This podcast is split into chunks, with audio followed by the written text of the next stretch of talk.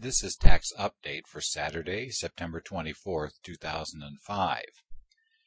Tax Update is a presentation on tax matters that is intended for those who are capable of doing their own independent tax research.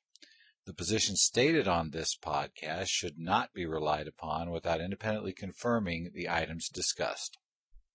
Today's podcast is going to deal with a private letter ruling that came down in an area that we've run into recently quite often, which deals with the fact that taxpayers who have had investment losses in their IRA accounts and who have gone to arbitration holding a broker or advisor responsible for those losses and achieved an award have the problem of whether those funds can be placed back into the IRA account and under what circumstances that can be done. In the case of the taxpayer in this ruling, complicating this matter was the fact that the taxpayer had filed a claim both on IRA balances that had been invested with two different companies and amounts that were in taxable accounts, and the settlement made no allocation between the two types of accounts. And the taxpayer was attempting to take a portion of the award and place that back into his IRA account.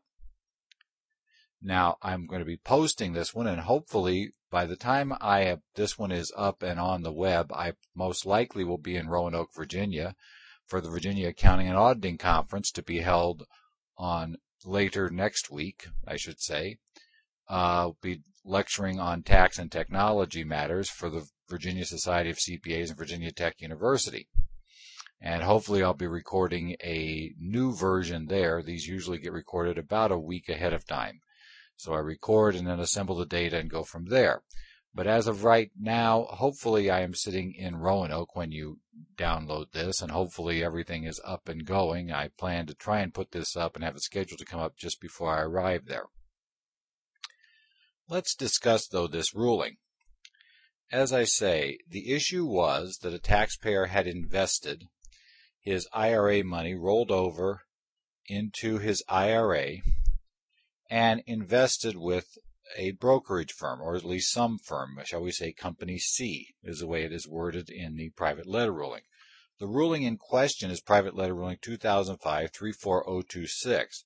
The IRS released the redacted version of this private letter ruling on August 26 of 2005. Now, the taxpayer in 2001, he invested in 2000, March of 2000, just in time to get ahead of the bear market. The taxpayer's IRA decreased substantially in this company.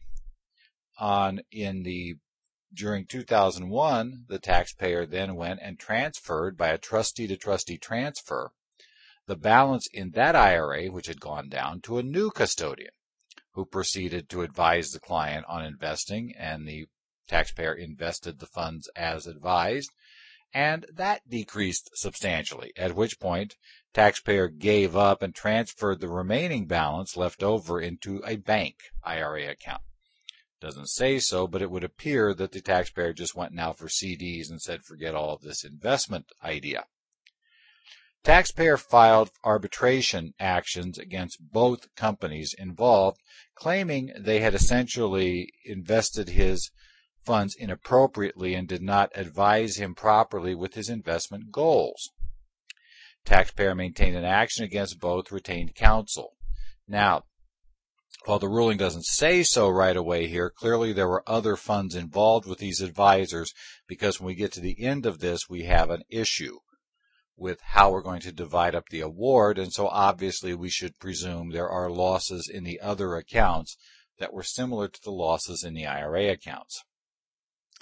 Now, essentially, at the end of the day, the companies agreed in 2004 to settle these claims for a fixed dollar amount in exchange for the taxpayer dropping his arbitration proceedings against these entities. And the taxpayer's attorney received these funds on his behalf. They went into the attorney's trust account. Attorney withheld his legal fees as normal, and then dispersed out an amount to each account, and prorated the balance based upon a calculation that was represented to be approximately equal, at least in their view, to the losses incurred in the IRA account versus the losses incurred in the other account. The taxpayer was looking for a ruling stating that the amount that went into the account that was calculated as due to the IRA account and which he wants to deposit into his IRA account, in fact had deposited, was a valid rollover of that contribution. The taxpayer wants that finding to say both he's allowed to make the contribution and, in fact, the contribution is a rollover and it was okay to divide it up. The division was fine. Now the IRS went to rule. Now we have a couple of rulings from the past that held where we had 100% of the award going in. At least we have one ruling back 87-39034 that held in a case where we had a similar situation except the entire claim involved an IRA account. The taxpayer was allowed to transfer the balance in, and that was treated as a rollover. And the taxpayer was allowed in that case to get rollover treatment, exclude the amount from income. Now, realize the IRS ruling in that case was, again, it was a rollover. They basically put in Section 408D3 and essentially used the rollover provisions. Now, this may be important. We'll discuss why this is an issue. But in this particular ruling, they didn't make any comment about the one-year holding period or any of the one-year period for reinvestment, I should say, where if you have a rollover from an account, you can't have another rollover involving that account for 1 year from the date of the rollover. Well, they didn't make any mention of that. In this particular ruling, we got basically the same result. Now, what is interesting is they allowed the allocation between the two types of accounts.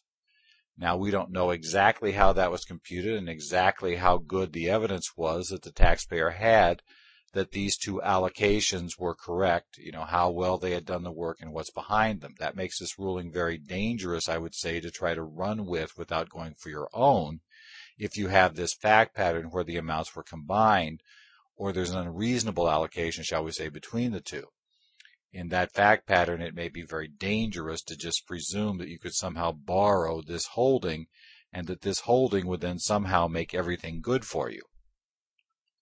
But what the taxpayer did do, though, was got it ruled that this was a rollover. Now, in this case, they did go ahead and point out carefully that, in fact, it also did not have a problem with the one-year rule under 408D3, basically that there's no problem there under that with the one-year rule. Now, that can be interesting under subparagraph B of 408D3, because that implies that you might have a problem if you violated the one-year rule. So basically, so that could basically give you a problem with the one-year rollover. As it notes, it provides that this paragraph does not apply to any amount described in paragraph A, little I, received by the individual for an IRA account or annuity if at any time during the one-year period beginning on the day of receipt such individual received any other amount described in subparagraph from an IRA account or annuity which was not includable in his gross income because of application of this paragraph. So we do have the one-year rule to watch out for here under 408D3B, which can create some significant issues. But that is fine. We can maybe work around that, and generally it probably won't be an issue because hopefully we're not doing anything else. We can keep it clear. The taxpayers are going to do trustee-to-trustee transfers generally, hopefully is not in that area. And secondly, we normally would not, we would hope, have another IRA account. They would not have this account still open. We presume in most cases the taxpayer will have done as this one did and transferred out of that account. So there won't be a risk of triggering a second rollover. But it is important to note that we will trigger the 1 year. It's also important to note that they justified getting it in there not by saying, even though the attorney from the trust account made the check payable to the taxpayer's IRA, the IRS did not hold it was the IRA's funds from day one. They didn't say this was really in the IRA from the beginning. What they said was the taxpayer rolled it over, most likely because it was the taxpayer who maintained the action not the IRA, not the custodian or the trustee of the IRA, largely because that basically doesn't make sense when you think about who you're filing a claim against. So the person who actually files the claim is the beneficiary, therefore the damages are awarded to the beneficiary, therefore it's out of the IRA, or so would go the argument. Why is that important, aside from this one-year rule that we figure may be difficult to trip over in real-world case? Well, the problem comes under the second denial of rollover treatment, and that's under Section 408D3 cap C, which provides there's a denial of rollover treatment for inherited accounts. What is not answered here, but which raises an interesting problem, is had this been an inherited IRA account, would the taxpayer simply have been out of luck that there is no way to get these funds back into an inherited IRA account, because once the funds leave an inherited IRA, you no longer have the ability to make use of 408D3 and do a rollover to exclude those from your income. Now, the actual analysis using the private letter ruling would suggest that if you must treat this as a rollover, then you may be stuck. Now, whether that is required or whether it could be treated as a direct transfer is an open question. Basically the issue has not been posed in this ruling. The question was not posed about whether such an inherited IRA account would be impacted. However, it would be important to note that if you have an inherited IRA account, the logic given in this ruling would not justify putting the money back in, because this ruling justified it solely based on the concept that the amount was a rollover under 408D1. So it poses us some very real risks here. We also should contrast this ruling, so we don't go too far out on a limb, with a much older ruling from 1979, ruling 79-35130, that dealt with a slightly different situation. In this case, an employee had been terminated by his company, essentially, and he argued that he had been unfairly terminated, and one of the pieces of damages he received was a payment that was to compensate him for the lost pension balance that he would have had in the company, apparently, had he not been terminated. That taxpayer, not surprisingly, sought to roll over that distribution to his IRA account. The IRS, however, in Private Letter Ruling 79-35130, denied the taxpayer the right to make that rollover. The IRS position in that case was that the distribution did not come from the plan, nor was it ever in the plan. While it was to compensate him for funds that should have gone to the plan, should have was not argued to be good enough, or not seen to be good enough, to actually get the contribution to be made into a deductible contribution. Now, this is important, and the distinction here may very well be, if we try to reconcile private letter rulings, and I'll add that since private letter rulings don't have to reconcile with each other, there's no reason to believe that we have to get these to agree, but let's presume that in theory we want them to. Basically, the position would be that since the funds had never been in a retirement account, unlike the cases with the bad investment advice awards, since these funds had never been in a plan, they didn't count yet because they had never been taken through the plan system. Secondly, to be honest, and I think the IRS is correct here, since there was never an award or none of the amounts that went into this or the award was ever subjected to the limitation rules that involve qualified plans, it would seem to make sense that basically you can't just kind of get an end run around the allocate or contribution rules by being able to settle your way out of a claim and be able to get extra money dumped into the pension plan on your behalf so you could then hide that money away, put that money away, tax-free growth. So essentially, be careful if you have a case where you have an award from a plan. Now, logically, if the award from the plan was for underperformance, then I think we have an argument stating that that would be a qualified rollover distribution. But in the case of 79-35130, the issue was not underperformance. The issue was the money never went in. Similarly, if a taxpayer were to file a claim against a preparer claiming that they had not been notified or had been improperly notified of the amount they could have contributed to their IRA, and the preparer coughs up the shortfall for them, maybe plus earnings, the IRS also, I believe, would be correct there in ruling that, in fact, that never went in the plan, didn't come from the plan, didn't come from the IRA, therefore cannot go back in what it never left. There was no distribution. And that's the key point. In the other two cases, the IRS ruling is there was a distribution from a retirement plan, or at least deemed distribution from a retirement plan or an IRA.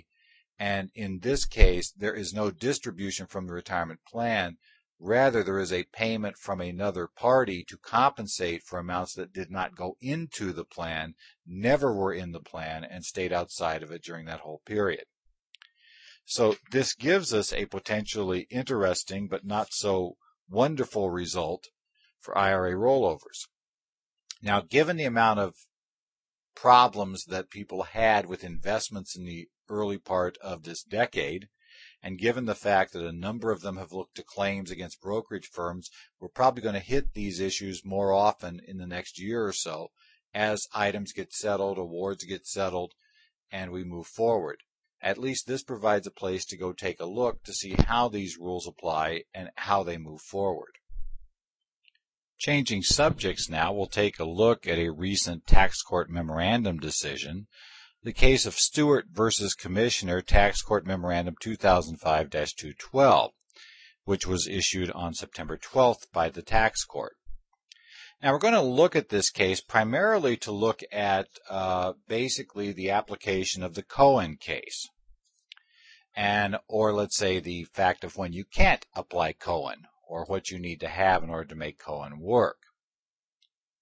For those who aren't aware, the Cohan case is an old case from 1930, Second Circuit case, that held that the IRS could not reasonably tell a taxpayer they had no business deductions when, while the taxpayer did not have records to substantiate the exact amount paid, the taxpayer could show via evidence that in fact some expenses had been paid. In this case, Mr. Cohan, an entertainer who wasn't very good at keeping records, clearly had incurred expenses. He was a well-known entertainer. It was clear to the court that he had incurred expenses in his business activities, but his records were poor.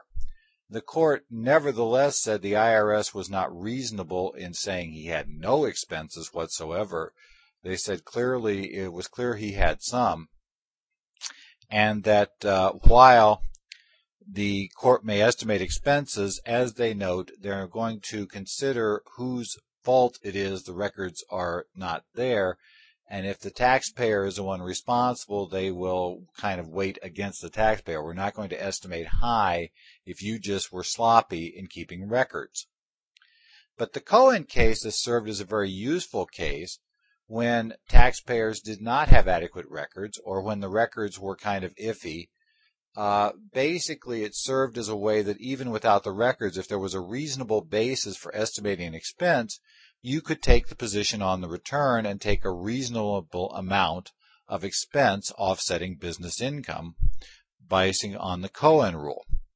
That Cohan rule caused Congress to pass a few cases where the Cohan rule has been suspended by essentially the law. That is, if you don't have documentation under Section 274D for the items covered there, you do not get the deduction, period.